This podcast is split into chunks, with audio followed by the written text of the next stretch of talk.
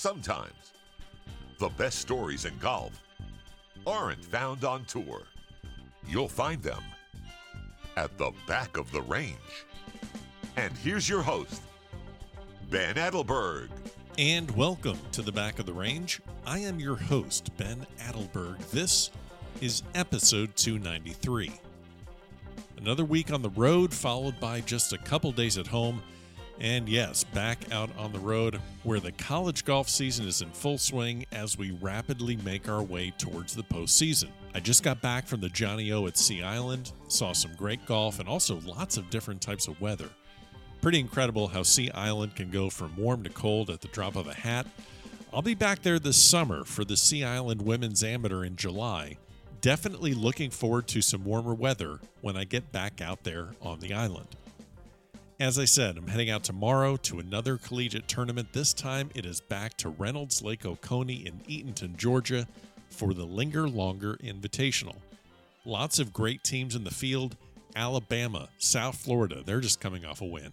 Arkansas, Georgia Tech, the defending team champions and co host Georgia, and returning is the number one team in the country, Vanderbilt big time teams playing basically in one of the biggest tournaments left on their schedules before they go into their respective conference championships.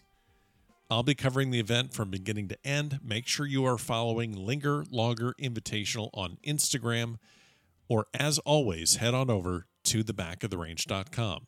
My guest on this episode is Jason Payne. He's the head coach of the Mercer Bears and another one of the co hosts of the Linger Longer Invitational this week. Jason's career in the game has taken him to several spots after he graduated from the University of Georgia. He was an assistant under Coach Chris Hack. He then made a coaching stint at Georgia Southern and finally Charleston Southern, where he won 2021 Big South Coach of the Year. He's back at Mercer for his second stint as their head coach. He's had his hand in the fundraising aspect of college golf. He also has a podcast. So we spoke about Any Given Tuesday, which is his podcast and social media presence, which allows him to have some fun with all those aspects of college golf that you really don't hear a lot about, like lunches and driving the van and all the other things that happen behind the scenes. Painter has his hands in everything. And what's really great about him, and you'll figure this out real quick, he likes to have fun. He wants his players to have fun. That's exactly what he's putting into the program at Mercer. And he says it in this episode. You got to really be paying attention, but he says he's never met a stranger, and that's Coach Payne. So thrilled to have him on this podcast episode. Really excited to see him at Lake Oconee. Let's get this episode started. Painter, welcome to the back of the range. How are you? Oh, Ben, thanks. It's you know been a busy spring. It's great to uh, get you out from behind the camera and be able to chat for a little bit. And uh, I couldn't be uh, thankful enough for you having myself as a guest. I'm I'm humbled. I'm honored, man. Well, I'm I'm thrilled you're having time to to to join me. I know that we are both super busy, and uh, I'm recording this from my remote studio at the Hampton Inn at uh, Sea Island. I know it's it's luxurious, and everyone wishes they could be at Sea Island this time of year. But uh, yeah, the, like you said, the spring is is crazy, and uh, yeah, making this kind of final push towards the end of the spring, which means postseason. We have so much the entire day. I've been thinking to myself, how do we keep this conversation on a, a coherent path because of all the things we can talk about? Let's start here. Presently, you are the head coach of the Mercer Bears.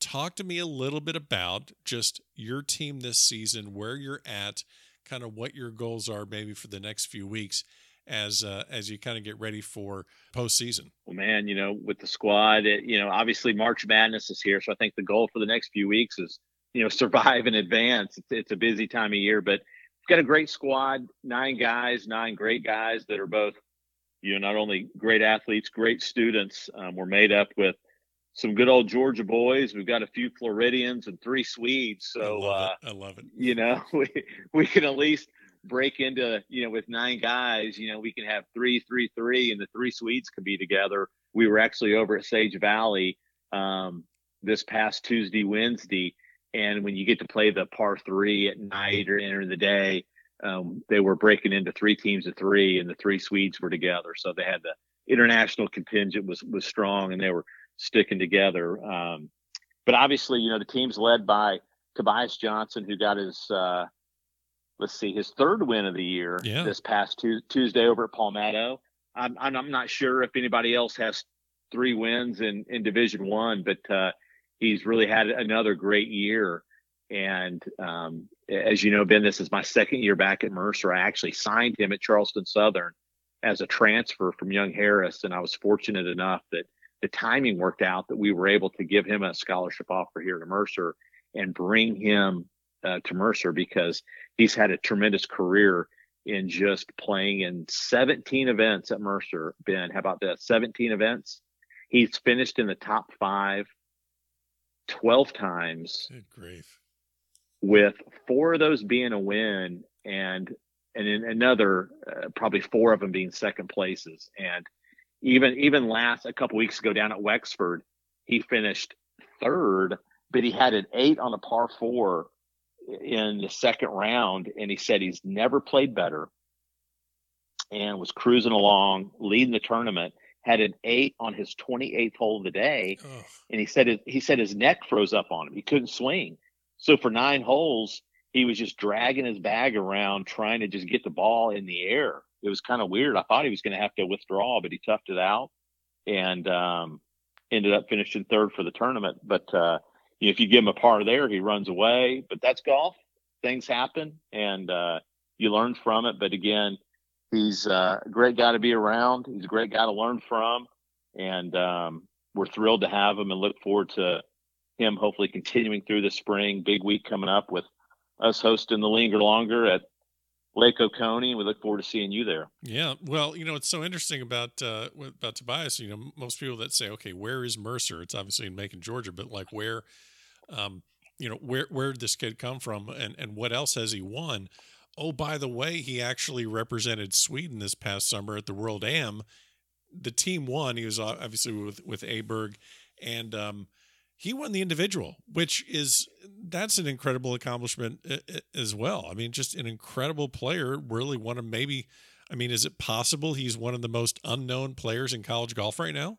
he, he wins that in paris and then he comes over here and gosh he probably shot like 10 or 12 under in our first tournament and finished like third or fourth and then he won our second tournament and our third tournament so for that 45 day stretch he was really playing some of the best golf in the world Yeah. And um, what was really cool is that since this is my second tour duty at Mercer, our provost um, is a great guy who played college golf at Erskine, a Division two school in South Carolina, and so he's in charge of everything academic at our school. And I told him he's one he's my best buddy in town, and uh, you know we're member member partners at the club, and he's a, he's a great dude named Scott Davis. And I told him I said, hey, Tobias has got named to the Swedish national team, and he's going to be playing in the Eisenhower Trophy in Paris, and Tobias was playing in a professional event the week before. And when that professional event ended, that would be on a Sunday, and we started school on a Monday. So I said, "Hey Scott, can can you exempt Tobias from the first you know week and a half, two weeks of school, um, so he doesn't have to fly over here, go to class for two days, fly back to Paris, do the practice rounds for Eisenhower, and play there, then come back." And he said, "Yeah, sure. Let me let me you know talk to the deans and all the professors." And so he was gracious enough to set up some protocols to where Tobias didn't have to come over here and, and fly back. And so that kind of helped Tobi- Tobias prepare a little bit for to play there. And sure enough, he was fortunate enough to win. And uh, what a great thing for for him and really for our school to have somebody in our program win such a big tournament. Yeah. No, I saw that. I was really happy for him. Such a sweetheart of a kid. And actually, it was really, now that I think about it, I think, I can't remember what was the, I can't remember what tournament I was, I was at uh, with you guys last, but I just remember getting some random message through, I think, the back of the range.com. And it was Tobias's mother in Sweden saying, Can you please send me a picture of Tobias? I haven't seen, you know, uh, can you send it to? And I was like, well, the the reach of the back of the range and also college golf. I was like, that's just so cool. I was like, of course. So Well, it, sh- it shows the importance of, of great photography and, and the work that you do and, and all these programs do on social media and how that is the you know the lens to what people see with what we do but you know here's a funny thing too is that the captain of the us team over in sweden was diana murphy who yeah. served as the usga president a few years ago well i got to know her husband reg murphy um, about 20 year 21 22 years ago right around the 2001 walker cup at ocean forest mm-hmm. and so I, when I was coaching at Georgia Southern, we also brought the team down, played golf with Reg. Well, Reg was a Mercer University alum. Okay, so when I got the job at Mercer in 03, one of the first calls, I called Reg and I said, Hey, Reg, coaching at Mercer now. He said, Well, great, bring the team down. And Reg and I struck up a great friendship. He, has been very, very generous to our program. And um, I called him to let him know Tobias was going to be playing in the Eisenhower Trophy. And I said, hey, by the way, let Diana know to, to say hello to him. And what was cool is that, you know, the Sweden was paired with the USA in the final round. And so Diana got to walk around and, and see Tobias win that where her husband is a Mercer alum, who's also a past UGA pres or USGA president. And, uh, so it's pretty, pretty neat that connection. Yep. That's awesome. Yeah. There's, this this crazy game connects people in, in the most unlikely ways. But that's uh, that's another great thing about this game of golf. Um, you mentioned a lot of different places that you've been, and and let's kind of give the listeners a little bit of an idea. So. Uh, where you've where you started from. So, graduate of the University of Georgia in 2001, and then you start your coaching career at Georgia Southern. The I guess yes. right after you graduate. So, how did you get into coaching just right out of school? I had always um, worked Coach Hack's golf camps in college, and and Larry Mays, who was the he's now a fundraiser down at Georgia Southern, but he was had just finished his first year coaching at Georgia Southern in 2000 2001 and he met me in the summer of 01 asked if I'd come be his an assistant coaching really wasn't something I ever thought I'd be doing I said, okay, let's do it. Next thing you know, I'm moving to Statesboro, get myself a 912 area code cell phone number, and we're off and running. And my first day there, Ben, this is no joke. Larry had inherited a team that was was decent. He inherited a kid that ended up being uh, freshman of the year in the conference, the SoCon in 2001. He also brought in a junior college transfer from Canada in the spring of 01 who just played that spring. And instead of coming back in the fall of 01, he decides he doesn't want to come back. So my first day there working is the day Larry gets the call from this kid from Canada, says, Hey, I'm not coming back. And Larry's all depressed and and Larry's a great dude, great guy to work for. And I said, Larry, don't worry about it. Hey, we'll find somebody else. He says, You don't understand. We can't just find a guy to average 73 you know, at the drop of a hat. And so we, our first tournament of the fall, Ben, was on, it ended on September 11th, 2001. It was at Mid Pines. And this team, Larry, Larry had taken the team his first year all the way to the national championship. Okay. So he had a phenomenal first year. It was the first year Georgia Southern had been at the national championship in ages. Okay. And it was a story program, but it fallen on hard times. So we are in a 15 team field and we finished 15th out of 15. Okay. Brutal. We Brutal. we go through the fall and play a little better and we bring in a kid from Australia in January since we had the scholarship. We bring him in, take him to play golf in January. He sh- shoots 72 on a hard golf course and Larry says, "What do you think?" I said, "He's good." I said, "He's never going to be a first team All-American." Well, he ends up being freshman of the year in the conference. And Ben, we end up going all the way to the national championship at Ohio State. We start the year finishing 15th out of 15th, play really, really good at the end of the fall, and then phenomenal that spring. Beat Georgia, defending national champion Florida, and all those teams at the regional, and go all the way to Ohio State for the national championship. So it was just amazing the roller coaster of a year. And that kid we brought in was Aron Price who ended up being a two-time first-team All-American. So that shows you what I know about listening talent. How do you and and we'll we'll talk about your stint at Georgia and you know you had great success at Charleston Southern. and now you're back with your second uh, stint at Mercer. You know, you won Big Big South Coach of the Year, at Charleston Southern. So you've had a tremendous coaching career and all these different experiences. But you just brought up something that kind of uh, resonated with me. How do you convince players that may not have the resumes or the past history of success that they can compete on a national level against a Florida or a Georgia. I mean, hey, let's let's use um, let's use the next term as a perfect example. You're hosting Linger Longer along with Georgia and Kennesaw State. The number one team in the country, Vanderbilt, is coming to play in your tournament. How do you get your guys, and for that matter, how do other teams, you know, get their guys geared up to play against a team that not just Vanderbilt, but other teams that are just maybe their their their stats are better, their pedigree's better. How do you convince uh, your team that they can compete at that level? Ben, that's obviously what we get paid the big bucks for. But you know, obviously in golf, you know, we're competing against the golf course, right? Now, obviously, some guys compete against that golf course better than others, but you know, it helps our guys having Tobias on the team. So when we're qualifying and playing rounds in town, when these guys beat Tobias, that means they're competing at a high level, right? To beat a player that that won the individual portion of the World Am.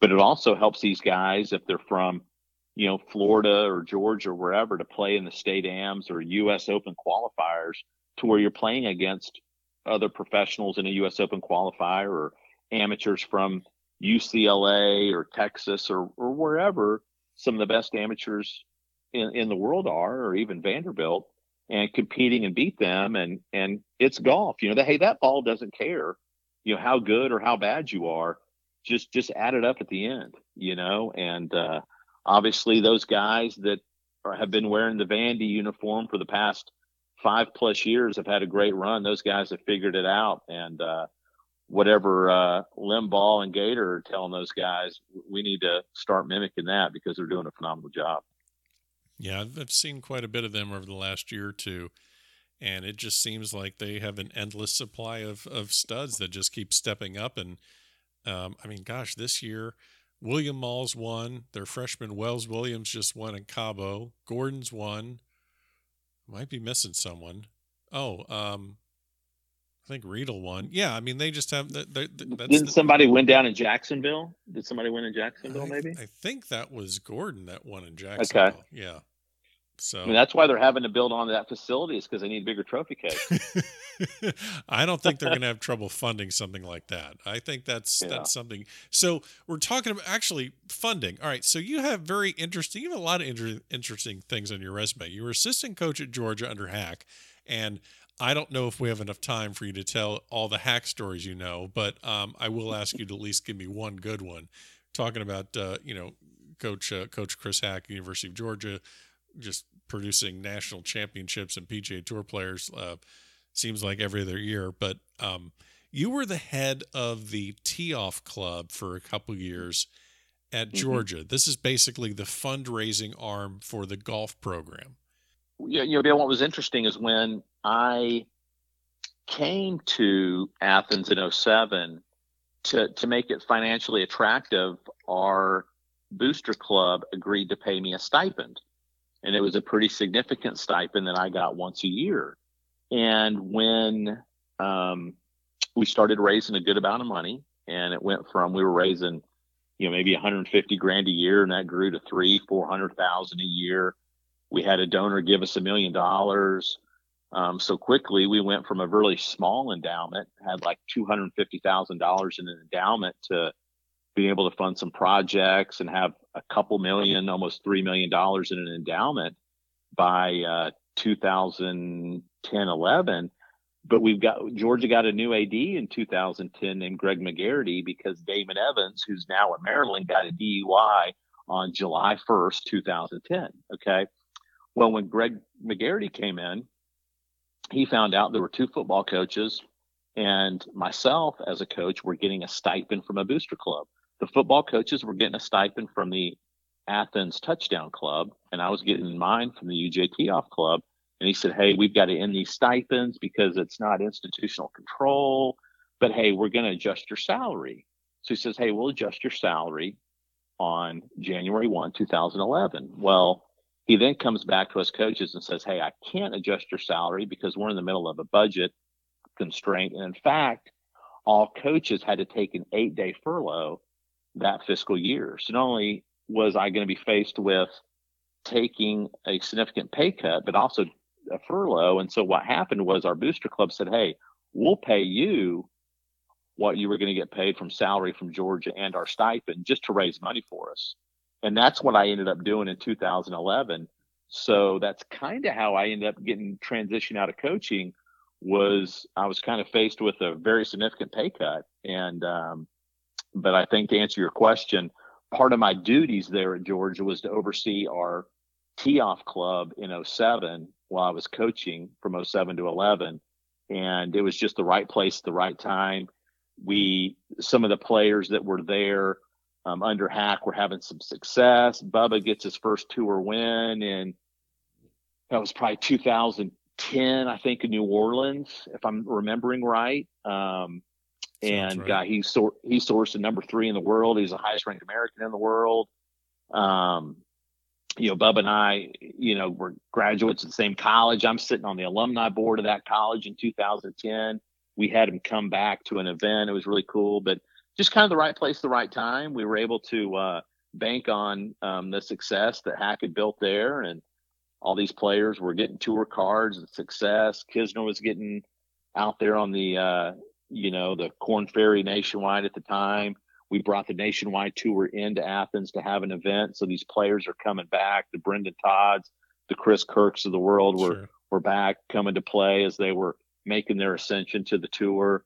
And um, it was just kind of uh, the perfect storm. Explain this to me as if I don't already know the answer. I'm coming in, I'm listening to this. What, what doesn't a golf team isn't it funded by the athletic department? What do they need a booster club for? What is all that what is that for? So pretend i just don't know anything which that yeah. shouldn't be too difficult.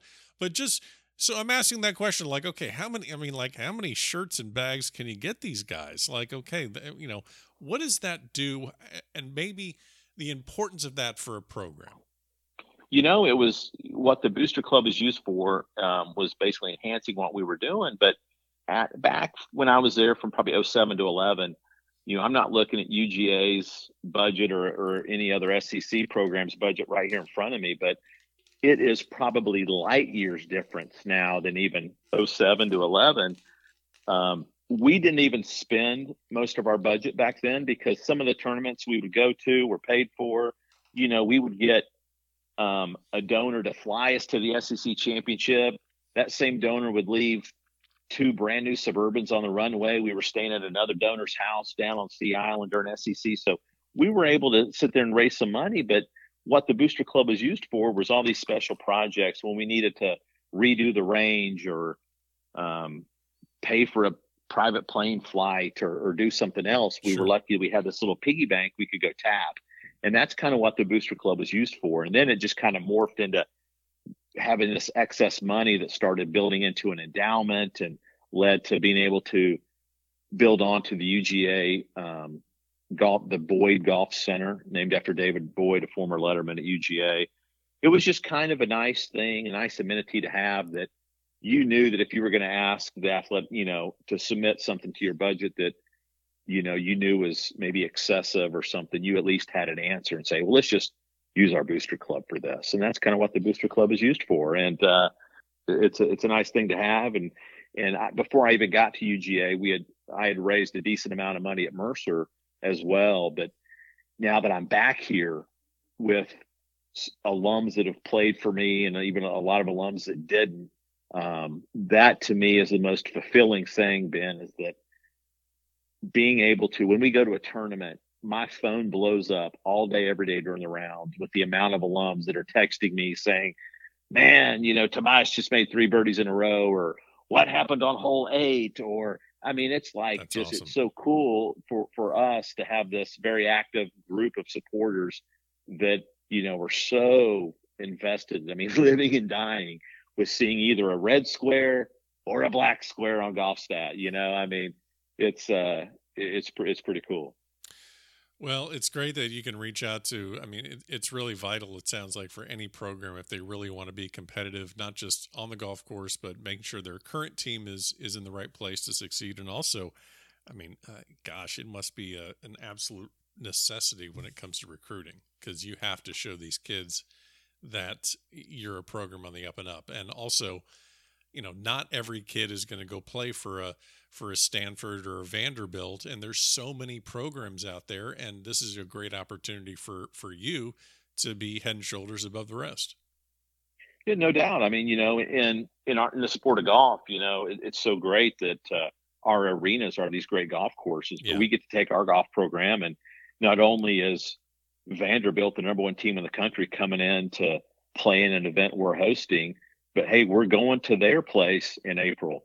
You know, we're also going out to play in Stanford's to play against some great West Coast teams with Stanford and USC and UCLA and Washington and and, and all those teams out there. But um, also to have Georgia and Georgia Tech come play in our event with Clemson and Virginia and and a, b- a bunch of other great programs. So it's it's awesome that uh, we get to do that, showcase Mercer, showcase our program, and there's no doubt that can get a recruit's attention. And um, with the support of, of alums at a school like ours, we get to go do a lot of other fun things by playing great courses and going great places. I mean, Ben, you, you haven't been to the tournament, but when we go down to Hilton Head and play in Francis Marion's event at Wexford, the house we stay in is I can't even explain to you how nice and big it is. And that is because when I was at Charleston Southern, Ben, we got paired with a guy named Dave Lamazny who had just started playing golf. So because we're Charleston Southern, they pair us with the guy who just started playing golf and another member in a college am. The other member doesn't show up. So the assistant pro plays, and you got this guy who's in his late 60s, just started playing golf, and I'm riding in a cart with them. And I'm not a big fan of college ams sometimes, right. but yeah. I'm out there talking with the guy. You know, we're hitting it off, having a good time. Very humble, nice guy. And he's telling me, yeah, I was building a house over here on an island. The hurricane came through, sunk my boat, wrecked the house. So I bought a house over here at Wexford. He goes, I'll show it to you on number nine. We get to number nine. He says, that's my house. I said, oh my Lord. I said, what does it cost to air condition that thing? He goes, well, it's got 19 air conditioners. Okay. So Ben, this house, Ben, I, I can't, I'll have to send you a Zillow link to it. So he says, "Hey, br- bring the team back, and you stay with me next year." Okay. Oh and so, so, we do. We bring the team back. We win the college am the next year. The team wins the tournament, and he's been a great friend of mine ever since. So now Mercer gets to stay in his house. We hang this huge banner we got made off the back of his house. This big 20 foot by 20 foot windscreen banner, and it's it's a great week. We go down. We played Harbour Town the day before or the day we get to his house, and then we stay there at Wexford. He's got a whole fleet of club car golf carts in his garage. Oh we drive all God. week. It, it's just like so. That is is when we talk about the experience that these guys have at all these programs across the country. It's almost whenever they do go on and have success in their career or even in professional golf, they look back like, man, we had it really, really good when oh, we were in college. I, am I'm, I'm hearing a lot of that. You know, right now we, uh, we I mean, you and I can go back and forth on on our thoughts on pro golf and the PGA Tour and LIV and uh, you know PGA Tour U. There's so many things we could talk about there, but I hear I'm hearing a lot of these collegiate players, a lot of these amateurs that are saying, "Man, I mean, I'm turning pro. I mean, that's what I'm going to do." But they're like, man, I, I have it so good at, at amateur golf right now. I'm going to miss college golf. I'm going to miss amateur golf. And they're right. I mean, just that story right there, you know that every kid or, or just about every coach in the country right now probably has a similar story that you just shared. There's there's angels all around that are helping college golf, and they're like, I don't want to leave this. We get to go to some great places and meet great people, and and um, I think that's what, if anything, you know, our guys can take from you know learning from me is I'm real good at not meeting a stranger, and it's just amazing the people you meet at every event, and who knows somebody you know, and, and what you walk away from, and it's just you're always meeting somebody great, and um, that just you know, for instance, we were over in Sage Valley Tuesday night, okay, we're sitting in the locker room having dinner, and um, there's two guys in there from New York City who know one of the alums that are with us, and um, one of these guys from New York City is with the Rockefeller Financial something. I don't know if it's the Family Foundation or whatever. Well, they're the ones who put the logo on Keith Mitchell's chest. He has the Rockefeller logo. Okay. So he finds out I know Keith, and so me and this guy are best of friends now. And you know, we're sitting there talking for an hour and FaceTiming Keith in the locker room, and it's just, you know, it's amazing how small the world is and how you, you can't have your head down. You've always got to have your head up and and meeting people and yeah. the opportunities that are always sitting right in front of you. That's one thing that really impresses me a lot about these guys in amateur golf. They are you know when you think i mean gosh what what were what were we like at 19 20 years old we we don't we don't want to talk about that on a podcast but but these kids are they're great and i think that's really been instilled in them by by people like yourselves like hey you never know who you're going to meet. And the thing that they all seem to remember and, and know is that all these people would ju- they just want to help and also they would love to be able to hit the golf ball like you do. I don't think a lot of the players truly understand that. Everyone that looks at what they are able to do are insanely jealous and want to be want to help their journey in some way no doubt. I mean even if it's a you know the best basketball player or football player on campus or you know the best country music singer sure. they all really admire people who play golf at a high level. And w- you can clearly see the success these guys these young guys are having and right out of college on the PGA tour or even playing as amateurs on the PGA tour how good college golf is and how deep it is. Even the 500th ranked player in college golf is a super elite player. Yeah. And um, the difference between that guy and number one is just not that much. And um, it, it's just the the envy that people have of people that can play good golf. It, it grabs attention real quick.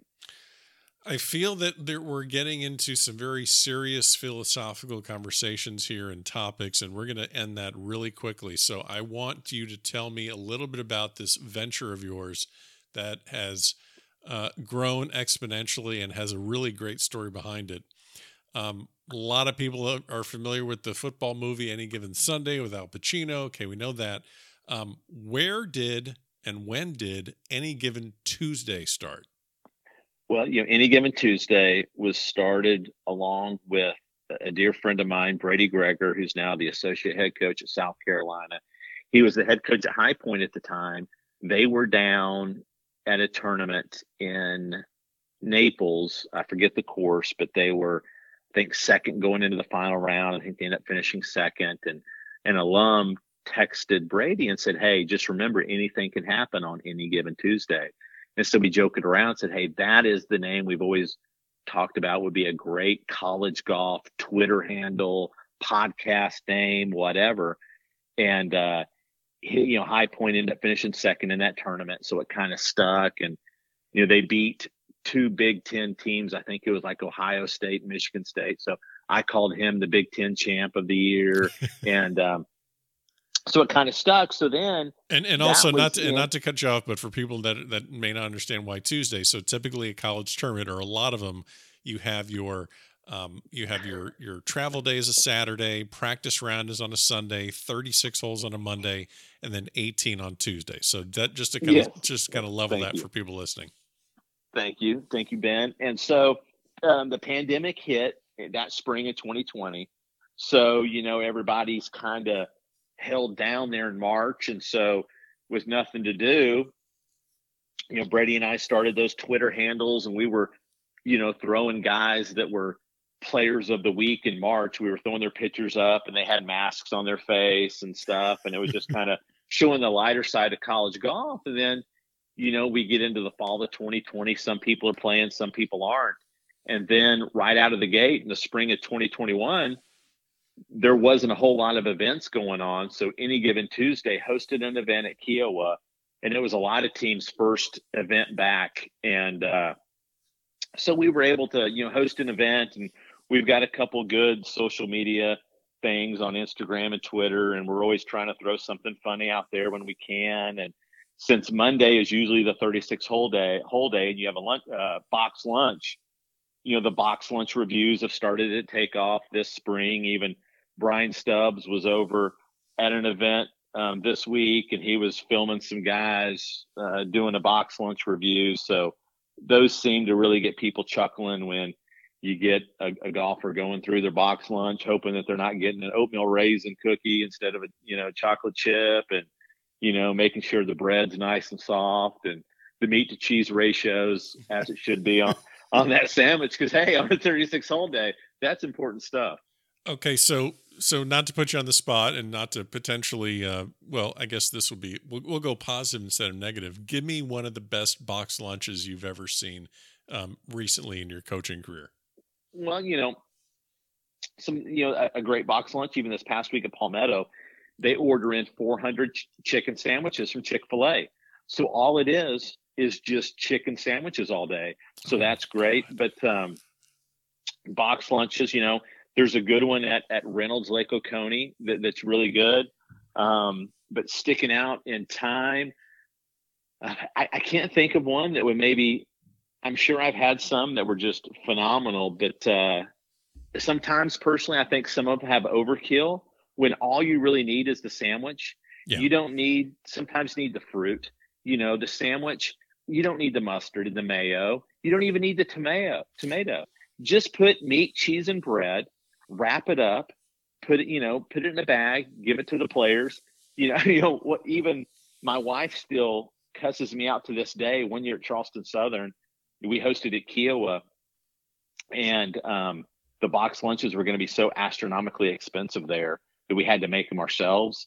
So I had a staff member like go to Costco and buy tons of turkey and bread and all the stuff to make box lunches. So all my wife and I did all day long on the 36 hole day was make box lunches. And you know guys will eat more than one. So we had a huge field. It was like um, 25 teams oh no. plus oh yeah. So i mean we made box lunches all day, and um, they were really really good. We got a got a lot of good positive comments because we used this really good artesian bread. That was really key, and um, the really good bread will just make the right impact of uh, impression. So that's obviously very important for those out there um, shopping box lunches. I I think uh, I, I, think you've put a lot of thought into this, which I love. Um, what is all right? So I'm diving in. There's all these phrases that I just want to make sure I give you the proper uh, uh, runway to kind of uh, uh explain. So, um, talk about a what's a van driver? Yeah, van driver is is a golf coach. You know, because at the end of the day, that's you know when when you look in the parking lot, you got all the vans lined up. You know, somebody drives it there, and that's you know the old ball coach and um, to me, the best coaches, what they do, they get their team there on Monday, get them ready, get them on the range, and let them play. Stay out of their way. These guys know how to play. Just let them go. I mean, you know, if you've got a horse that's good enough to win the Kentucky Derby, get him in there, slap him on the rear, and let him run out of the gates let him run to the finish line. I mean, sometimes it just kind of pains me sometimes when we've got a lot of great co- coaches out there in college golf. Don't get me wrong, but mm-hmm. you know, hey, when when you know a guy hits it up on the green, he's got a 15 foot putt. Hey, let him go up there and knock it in. You know, he doesn't need me standing over him. You know, I mean, if he asks for my help, I'll, I'll, I'll be glad to give it. But to me, you know, unless you're caddying for the guy or walking all 18 holes, hey, stay out of his way. And so being a van driver is, you know, getting the team ready, getting them there, and uh, turning them loose. You know, Chris uh, Chris Haack from Georgia is the ultimate van driver. Uh, him and Jim Douglas, who is those two guys. Almost every tournament I'm at when Georgia's playing, you don't need to worry about Chris Haack walking down the fairway with a player or Douglas uh, uh, lining up a putt. If you need to find those guys, they're in the same golf cart driving around together. Exactly. You know what? You know, Haack's kind of superstitious, and Douglas is too. So if the team's playing well, they may not move that golf cart for a few hours. Even if there's a tree about to fall on it, they're going to, you know, let it fall on that cart because if they move that cart one inch, that means the team's going to, you know, lose that mojo they got going. I did not. Know right, it, I didn't know the sickness was that serious, but uh, oh, it, it, it is. But you know, you're right. Haack does a great job of saying, "Hey, we've got good players. Um, I'm going to let them go play," and uh, you know, he will get out there and march all 18 holes with the guy, um, and and to you know keep that guy and understand his rhythm and understand his pro- thought process for the day. But as but as far as cruising that cart all around the course and jumping in and out on, on a guy, that's not really Hacker Douglas's style. Yeah, I tell you what, it's it's hard to argue with the success. Oh no, no, they're they know what the hell they're doing. I I always found it fascinating when I'd see a, a coach like walk up to a player. Now I I kind of understand the par threes. Like, look, if you're going to park on a, park yourself in a par three, and you're watching three of your guys come through and hit a six iron and one of your the next player comes through and he has a four iron that's a great time for you to say hey just so you know the last three guys hit six. Okay i get that. But i've seen coaches walk up to players with like you know 112 a wedge in their hand and they're talking about a wedge and the pin is you know it's not in the bunker it's on the green somewhere. I mean it's it's and i'm looking at that i'm like dude it's a wedge like let him hit the wedge. And not only that, but just think about this. You know, on a 36 hole day, very rarely do do the pins ever move on a 36 hole day where they'll have two holes cut. Maybe they're moving right. a pin, but in the afternoon on a 36 hole day, hey, these these guys they've already gone around the track once. Yeah. You know, if they if they've had to lay it up on that par five and they've had 120, now maybe they have 115 in the afternoon or something. They've kind of already seen that shot, you know. So to throw the element of you standing over them could be counterproductive, in my opinion. This is something that just popped in to my head that I've been meaning to ask a coach on the podcast for a long time. And this would be, I think this will be very valuable for juniors that have not started playing college golf yet. But at some point, how do you get the player comfortable to perform right in front of the coach? You know, I, I think that um, hopefully that coach is doing a great job of being consistent in their demeanor and their attitude and their communication all all year or all up you know if it's a freshman from the day they've recruited them to they get on campus to now they're performing you know you don't want um, this coach to be all jovial and light. And then when the gun goes off, he's all serious, or maybe the team's playing bad and he looks like somebody just ran over his dog, or, right. you know, hey, maybe the team starts off, everybody's a few under par and they're leading the tournament at 10 under through three holes, and the coach is running around high five and everybody looks like you won the lottery. Well, those guys kind of feed on that and they get trained to thinking when they look over at coach, if he's not happy, that must mean the other four are playing bad, you know? And so you've got to be, do a really good job of being holding your emotions, being consistent, but just being able to, you know, listen to what that player's saying and communicate to them. I think they want to hear success. So, you know, as a coach, my style would be you go out there and, you know, you gave the example of a player having a four iron in or six iron on the par five. And hey, if the player is pulling that four iron, you're talking to him, you know, he might want to, you know, I think great thing to mention is, hey, you know, hey, Ben just came through here. He had, you know, six iron. He hit it up there right on the front of the green, made birdie. You know, that's what these players want to hear. Okay. It's another positive reinforcement of saying, hey, player did X and the outcome was good. Okay. So it's yeah. always about good outcome. I'm not going to say, hey, Ben, Ben had six iron and man, he laid the sod over it in the hazard left. Right. Right. I'm not, I'm not going to give him that play by play. And believe me, that, that happens. So, you know, where hey, he hit three wood and he banked it off the roof of this house over here on the right. So, um, you know, just just telling him the good things that happen, you know, and uh, trying to uh, make sure we have as little train wrecks as possible. Yeah, because I've seen players like it, like.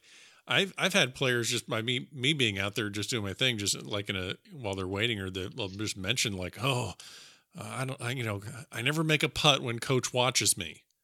Like, how do you break a kid out of that? Like the kid, you know, the, the player makes putts all day long in practice rounds, or he's three under through four, and you go check in on him, or and and then the putter goes cold because he can't. He's thinking that if he misses the putt, he's going to disappoint his coach. How do you break a player out of that?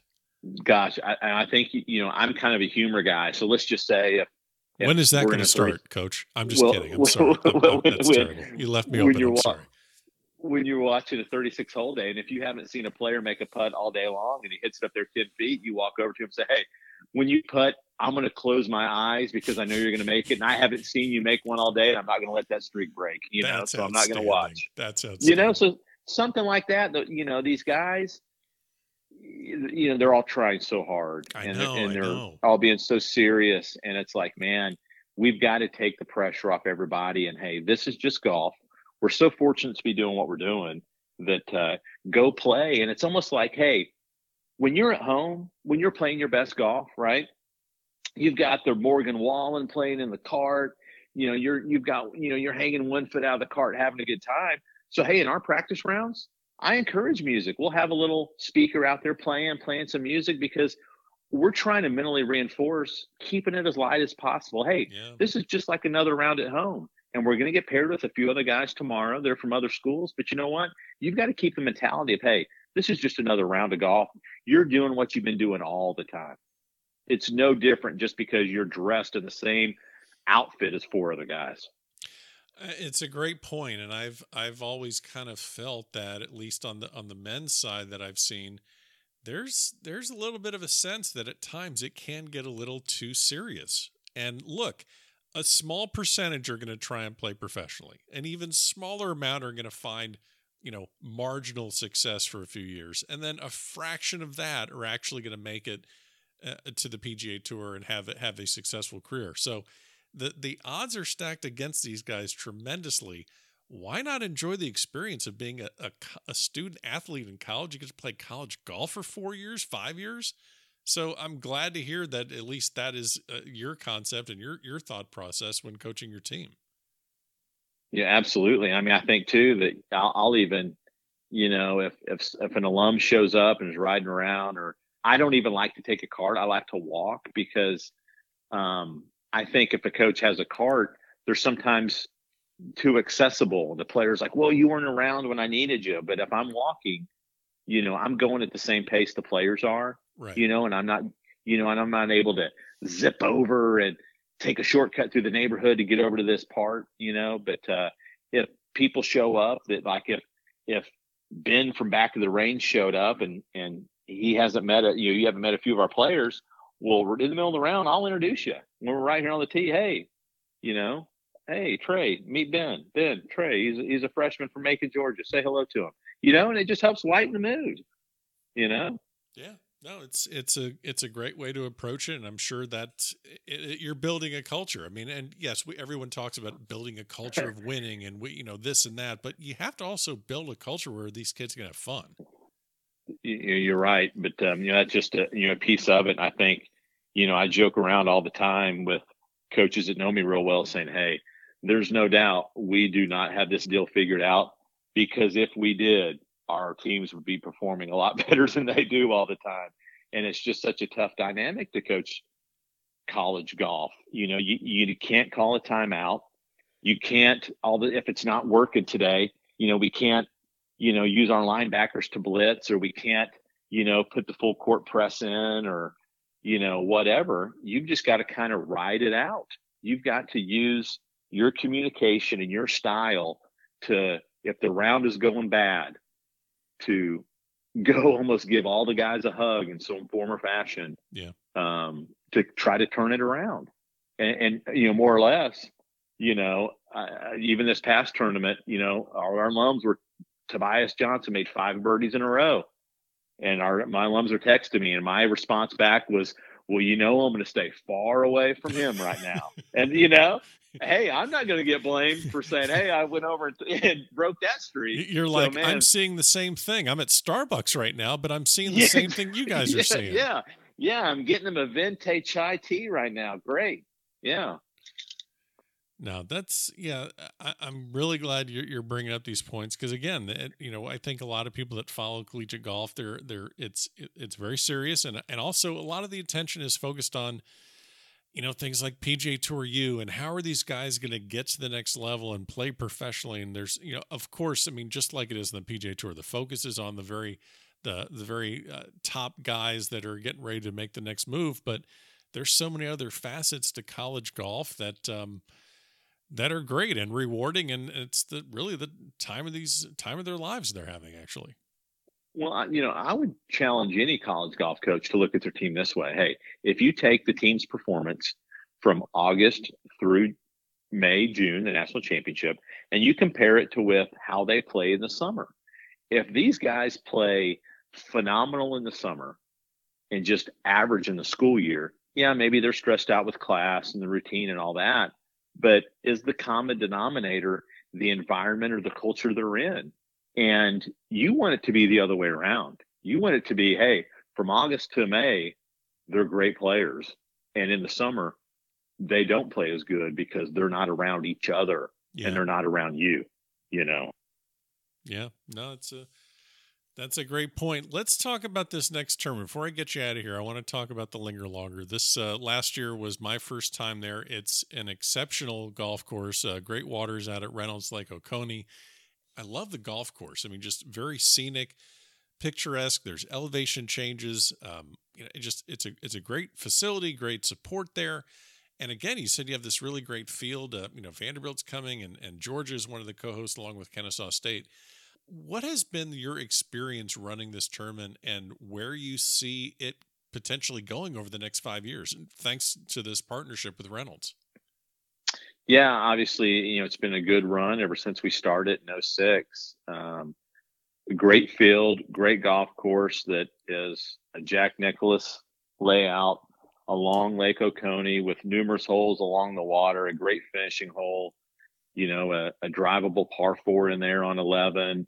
The wind's usually blowing in March, as you know, around the country. You can get some, you could get almost freezing cold weather, you could get 90 degrees here in Georgia. And uh, it's been a warm spring. And Great Waters is already greened up to almost full green already. But um, where we see it going is is you know just being a marquee event in the spring in the state of Georgia. You've got the eyes of the golfing world that start kind of getting focused over to this part of of United States and even Georgia come come the end of March through the first of April, and uh, it's just an, a great time to play golf in the South, and um, we hope to always be really a marquee event in in March and have a great field, but also invite teams that you know are friends of of us that host the event to where we get to spend time with people we know and you include them in this great event.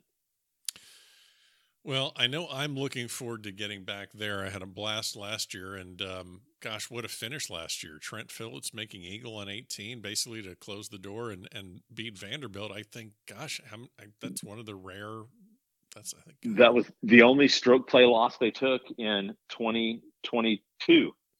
Wow. Um, was there to linger longer. Yeah. Unreal. Yeah. yeah, that was a that was a really exciting finish. Um, I know you're getting your podcast any given Tuesday uh, back up. I know you did a lot. I, I love the conversations that you had on Twitter. I know we were talking about this earlier. You're doing these these Twitter space uh, kind of these I guess uh, basically the equivalent of like a, a, conference call on Twitter. Is that fair? Yeah, conference call, radio show, maybe. Yeah. You know, we were doing. We would obviously get Ryan Frazier from Agora Golf was giving us weekly best, updates on best. on PGA PGA Tour U.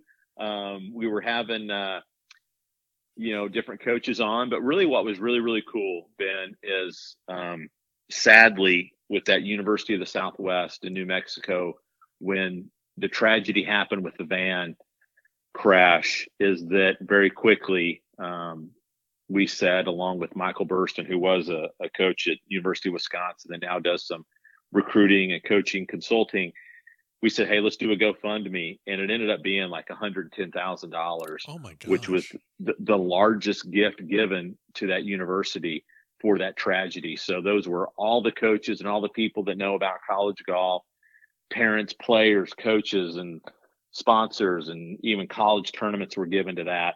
So it was pretty significant when you see a GoFundMe go over a hundred thousand dollars. And so while it is a bunch of lighthearted humor at times, doing some retweets, saying something funny, you know, about a van or whatever, um, it showed that um, a common theme of getting everybody together, a lot of good can come out of it too. Yeah. What um what are some of the things that are like in the world of college golf amongst coaches what's maybe something that's the hot one of the hot topics right now that the the average fan of college golf that really only knows college golf based on like you know whenever the uh, you know the uh, Stephens Cup, you know, te- whatever's televised on Golf Channel, they know that. Okay, so they know a couple regular season events, and maybe they okay, Gordon Sargent got exempted to the Masters, and the national championship will be in the desert, and maybe that's all they know. What are some of the topics that college coaches discuss and debate and talk about right now in the current climate?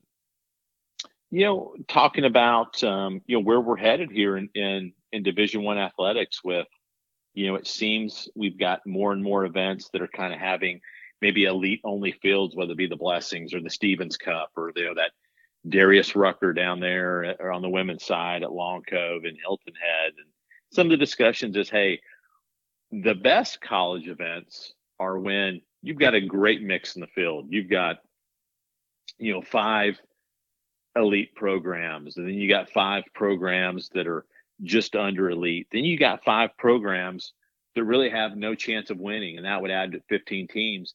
And that's a great mix, you know, because like I said in golf, hey, we're playing the golf course, and um, it doesn't affect. It's not like in college basketball, if you threw out, you know, Duke and they're playing just uh, a, a junior college team that was full of five five dudes and each player went for 40 or more points well that doesn't happen in college golf because you're playing the course and that right. you know and so it really doesn't matter who is in the field. It just matters how good you play against that golf course. So part of the topic is making sure us coaches do a good job of keeping intact some traditional tournaments that have always had a, a mixed field. And um, that that's a that's a hot topic right now. Okay. Yeah because I, I i know that there's kind of there's a lot of different narratives that uh, that go into success or there's a lot of topics being discussed there's a lot of things that go into a successful college golf program and a season i mean we haven't even talked about scheduling. We haven't talked about. I mean, you have to, you know, maybe some people don't know that in order for a a, a college golf team to be eligible for the postseason, they have to have a better than a fifty percent win record. So that Correct. that factors into your scheduling. That factors into a lot of things. No doubt, a lot of people don't know that. Hey, we're given 24 days of competition, right? But when you but when you go to Hawaii, you're allowed to exempt those three days. So if you go to Hawaii, you're technically playing 27 days of competition. And you're also getting more common opponents, which would give you three extra days to get over that 500 winning percentage or maybe fall under. So we've got some weird nuances in college golf is that, you know, we're really not even defining a common um, day of competition. It could be five count four. It could be six count four. It could be match play. It could be a one day 18 hole event. You know, we could get 20 teams together and just play 18 holes, and that's a tournament. We could play 36 holes and that be a tournament, or we could play 54 holes and that be a tournament, or we could play 72 holes. We don't really define what is a tournament, you know. So if you could imagine, um, you know, in in college baseball, I don't know what the rule is. They probably have to play like six of the nine innings or right, seven of the nine right. innings for it to be for it to be a game. Well, you know, if we in college golf said you must play 36 holes for it to be a tournament, well, if you can imagine getting 15 teams together and playing 18 holes, and then a storm moves in, and you rain out the round, and that stood stood as a tournament. But can you imagine like a basketball team, you know, the roof leaking in an arena, and they're well, we're not coming out of halftime, but since um, Kentucky was leading Vanderbilt at halftime, we're going to give Kentucky the win. Yeah, you know, and so you know that in college golf, that, that's another big hot topic is we've got to we've got to really think about how we want to define competition. Do we need to at least be 36 holes? Does it always need to be five count four? Um, you, you know, just to really get everybody on the same playing field because if you were a team and you really wanted to skirt the system, you know, you could always schedule yourself a few one day 18 hole events against lesser competition and maybe even pay those teams to come into your town if you're a power five team and you think you're going to have a down year and you needed to play a strong schedule at times to be able to recruit players well you could play two one day events and invite 14 other teams to come into your town play 18 holes and you could pick up you know 28 wins real quick by doing so and that could help you get over 500 you know, unfortunately, when you have a tournament and you have weather move in, and if there's a decision to be made, hey, do we shorten this to 36 holes or do we shorten it to 18? It's going to benefit somebody and it's going to hurt somebody. And if somebody is helping make that decision, and if it's the host team or host teams, and if they stand to benefit, you really got to look at yourself and say, hey, I need to remove myself from this situation or make this decision because it's really not in the spirit of our game. I, you know, I, I, know you're the. Go ahead. I'm sorry. You know, I know, I, I know you're the host, but you know, you need to say, hey, if I am, you know, leading after 18 and rain has moved in, and it could benefit my team to rain it out because we can't get playing the next day, and then these other teams need to make a flight or whatever. Um, it's I know it's an outside sport and we deal with that, but uh, you know, I, I that's have, an element to our seen, game. I have seen coaches huddle during some weather delays and the jovialness that coaches seem to have at the beginning of the tournament. Hey, great seeing you. Where you staying? Where'd you travel? And how when'd you get in? And where are you having dinner? Yeah, when those conversations start happening around what to do if when the weather's bad and calling it or suspending, yeah, that all that attitude changes real quick. I I I have turned and walked away. I'm like, I don't want any part of this. I don't want to even hear what they're saying. I, am going elsewhere. You're right. You're right. And uh, it's you know it's so competitive. Is that really you know I say now is that when you look at a 15 team event or 18, 21, now more than ever, I don't care how strong or how weak the field is any of those teams have a chance to win. You know, you it used to be that hey, maybe there were you know a few teams at the bottom that stood no chance. Yeah, hey, you know what? There's always going to be a favorite, and there's always going to be a team that's probably on, odds is going to finish last.